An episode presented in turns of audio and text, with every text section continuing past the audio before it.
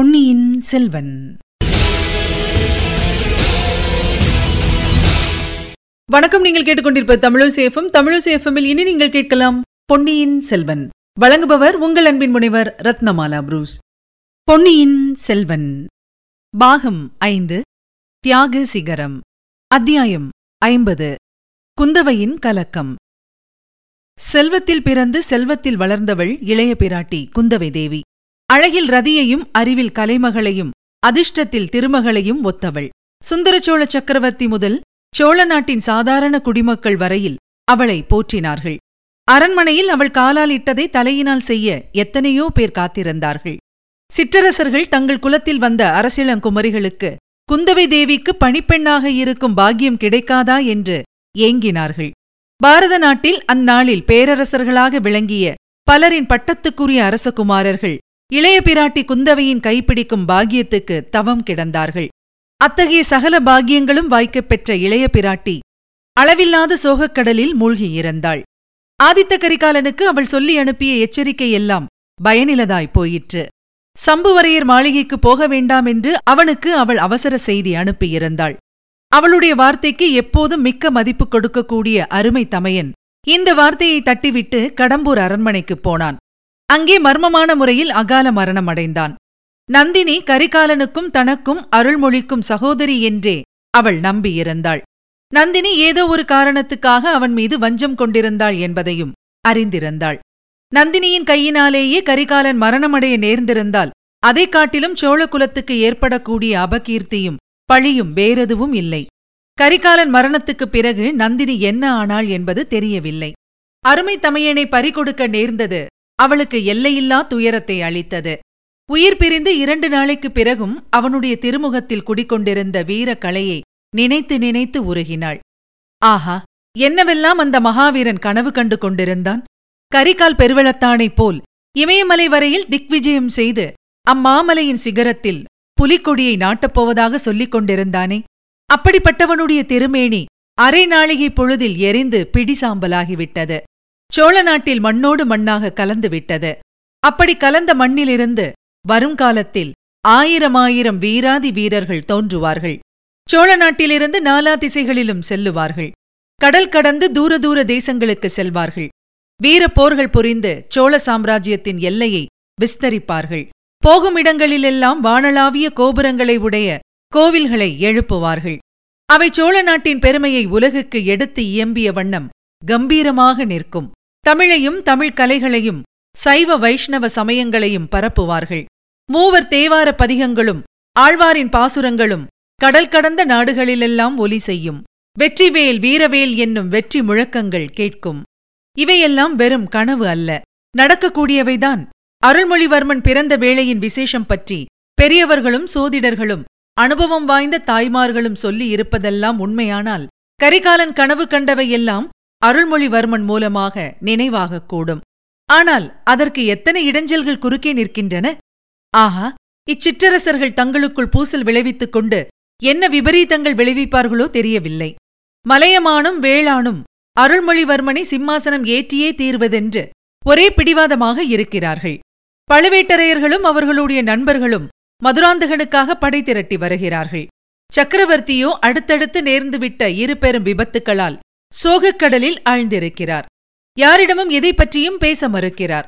இளம் பிராயத்தில் தாம் செய்த பாவத்தை எண்ணி எண்ணி பச்சாதாபப்பட்டுக் கொண்டிருக்கிறார். அவருக்கு தேர்தல் மொழி சொல்லக்கூட யாருக்கும் தைரியமில்லை. அவருடைய செல்வக்குமாரியாகிய தனக்கே அவரை அணுக அச்சமாயிருக்கிறதென்றால் மற்றவர்களைப் பற்றி கேட்பானேன்? அருள்மொழிவர்மன் ராஜ்யத்தை தியாகம் செய்ய சித்தமாயிருக்கிறான். மதுராந்தகனுக்கு பட்டம் கட்டி வைத்துவிட்டு தான் சோழர் படைகளுடன் கடல் கடந்து திக்விஜயம் செய்ய விரும்புகிறான். ஆனால் அதற்கும் எதிர்பாராத முட்டுக்கட்டை ஏற்பட்டிருக்கிறது. எது காரணத்தினாலோ சோழநாடே போற்றிப் பணிய முதிய பிராட்டியான செம்பியன் மாதேவி தம் மகனுக்கு பட்டம் கட்டுவதை ஆட்சேபிக்கிறார். காலஞ்சென்று தமது கணவரின் கட்டளை என்கிறார். இந்த சிக்கல்களெல்லாம் எப்படி தீரப்போகின்றனவோ தெரியவில்லை. இப்படி சோழர் குலத்தைப் பற்றியும் சோழ ராஜ்யத்தைப் பற்றியும் ஏற்பட்டிருக்கும் கவலைகள் எல்லாம் போதாதென்று குந்தவையை இன்னொரு பெருங்கவலை வாட்டி வதைத்தது. அவளுடைய உள்ளம் கவர்ந்த வானர்குல வீரனை பாதாளச் சிறையில் அடைத்து வைத்திருக்கிறார்கள். ஆதித்த கரிகாலனுடைய மரணத்துக்கு அவனை பொறுப்பாக்க முயல்கிறார்கள். இதில் அந்த பல்லவ குலத்து பார்த்திபேந்திரன் பிடிவாதமாக இருக்கிறான். பாட்டனார் மலையமான் ஒருவேளை தான் சொன்னால் கேட்டுவிடுவார். ஆனால் சந்தேகத்துக்கு ஆளாகியிருக்கும் ஒருவன் விஷயத்தில் பெண்பாலாகிய தான் எப்படி தலையிடுவது? தமையனாகிய ஆதித்த கரிகாலனை காட்டிலும் வழிப்போக்கனாக வந்த வந்தியத்தேவன் பேரில் தனக்கு அதிக அபிமானம் என்று ஏற்பட்டால் அதைவிட அபகீர்த்தி வேறு என்ன இருக்கிறது? பார்த்திபேந்திரன் வேணுமென்றே அத்தகைய அபகீர்த்தியை பரப்பக்கூடியவன். கரிகாலன் கொலையுண்டு கிடந்த இடத்தில் வந்தியத்தேவனை கையும் மெய்யுமாக சம்பு வரையரும் கந்தன்மாறனும் பிடித்ததாக பார்த்திபேந்திரன் சொல்கிறான். இது உண்மையாகவே இருக்கலாம். ஆனால் கரிகாலனை ஒரு நிமிடமும் விட்டு பிரியக்கூடாது என்று தான் கூறிய வார்த்தையை வந்தியத்தேவர் நிறைவேற்றியிருக்க வேண்டும். ஆதித்த கரிகாலனை கொலைக்காரர்களிடமிருந்து காப்பாற்றுவதற்கு முயன்று அதில் வெற்றி காண முடியாமல் தோல்வியுற்றிருக்க வேண்டும். ஆனால் இதை பற்றிய உண்மையை எப்படி அறிந்து கொள்வது வந்தியத்தேவரை தான் போய் பார்க்க முயன்றாலும் அவரை சிறையிலிருந்து இங்கே தருவித்தாலும் வீண் சந்தேகங்களுக்கும் பழிச்சொற்களுக்கும் இடம் கொடுக்கும். தன்னை பற்றி யாரும் எதுவும் சொல்ல துணிய மாட்டார்கள். அப்படி சொன்னாலும் கவலை இல்லை. ஆனால் கரிகாலனுடைய மரணத்துக்கு அருள்மொழிவர்மனையே காரணமாக்கவும் சில வஞ்சகர்கள் முயன்று வருகிறார்கள். தான் அவசரப்பட்டு ஏதாவது செய்வதால் அவர்களுடைய கட்சிக்கு ஆக்கம் உண்டாகிவிடக் கூடாதல்லவா? தெய்வமே தேவி ஜெகன்மாதா பிறந்ததிலிருந்து ஒரு கவலையும் இன்றி வாழ்ந்திருந்த எனக்கு எப்பேற்பட்ட சோதனையை அளித்து விட்டாய்? இவ்வாறெல்லாம் குந்தவையின் உள்ளம் எண்ணி எண்ணி புண்ணாகிக் கொண்டிருந்தது. கரிகாலனுடைய மரணச் செய்தியும் வந்தியத்தேவர் அதில் சம்பந்தப்பட்டிருக்கும் செய்தியும் வந்தது முதல் இளைய பிராட்டி இரவில் ஒரு கணமும் தூங்க முடியவில்லை. இந்த சிக்கலான நிலைமை தீர்வதற்கு ஒரு வழி கண்டுபிடிக்க யோசித்து யோசித்து பல வழிகளை யோசித்து ஒவ்வொன்றையும் நிராகரித்துக் கொண்டிருந்தாள். அவளுடைய உயிருக்குயிரான தோழி வானதியிடம் கூட மனம் விட்டு பேசுவதற்கு மறுத்தாள். வானதியும் அவளுடைய மனோநிலையை ஒருவாறு உணர்ந்து கொண்டு ஏதும் பேசாமலும் கேட்காமலும் இருந்தாள். குந்தவைக்கு பக்கத்தில் பெரும்பாலும் நிழல் போல் தொடர்ந்து இருந்து கொண்டு அந்த நிழலைப் போலவே மௌனமாகவும் இருந்து வந்தாள். அவ்விதம் சமயோஜிதம் அறிந்து குந்தவையின் சிந்தனைகளில் குறுக்கிடாமல் சர்வ ஜாகிரதையாக இருந்து வந்த வானதி அன்றைக்கு திடீரென்று இளைய பிராட்டியை நெருங்கி அக்கா அக்கா தங்களை பார்ப்பதற்காக ஒரு பெண் வந்திருக்கிறாள். கண்ணீரும் கம்பலையுமாக நிற்கிறாள். பார்த்தால் பரிதாபமாயிருக்கிறது என்று சொன்னதும் குந்தவைக்கு சிறிது வியப்பாகப் போய்விட்டது. அவள் யார்? என்ன விஷயம் என்று நீ கேட்கவில்லையா? என்றாள். கேட்டேன் அக்கா. அதை சொன்னால் தங்களுக்கு எரிச்சல் வருமோ என்னமோ? சம்புவரையர் மகள் மணிமேகலையாம். சின்ன பழுவேட்டரையர் மாளிகையில் சம்புவரையர் குடும்பத்தை சிறை வைத்திருக்கிறார்கள். இவள் ஒருவருக்கும் தெரியாமல் வழி விசாரித்துக் கொண்டு ஓடி வந்திருக்கிறாள்.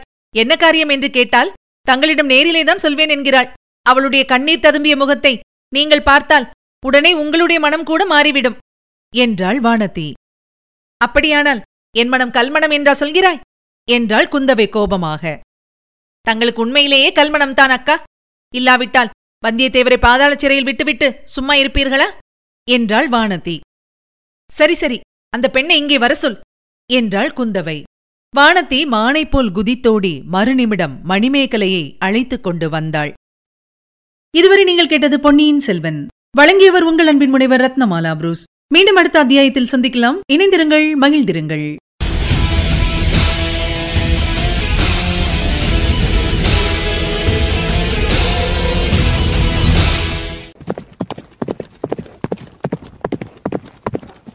பொன்னியின் செல்வன்.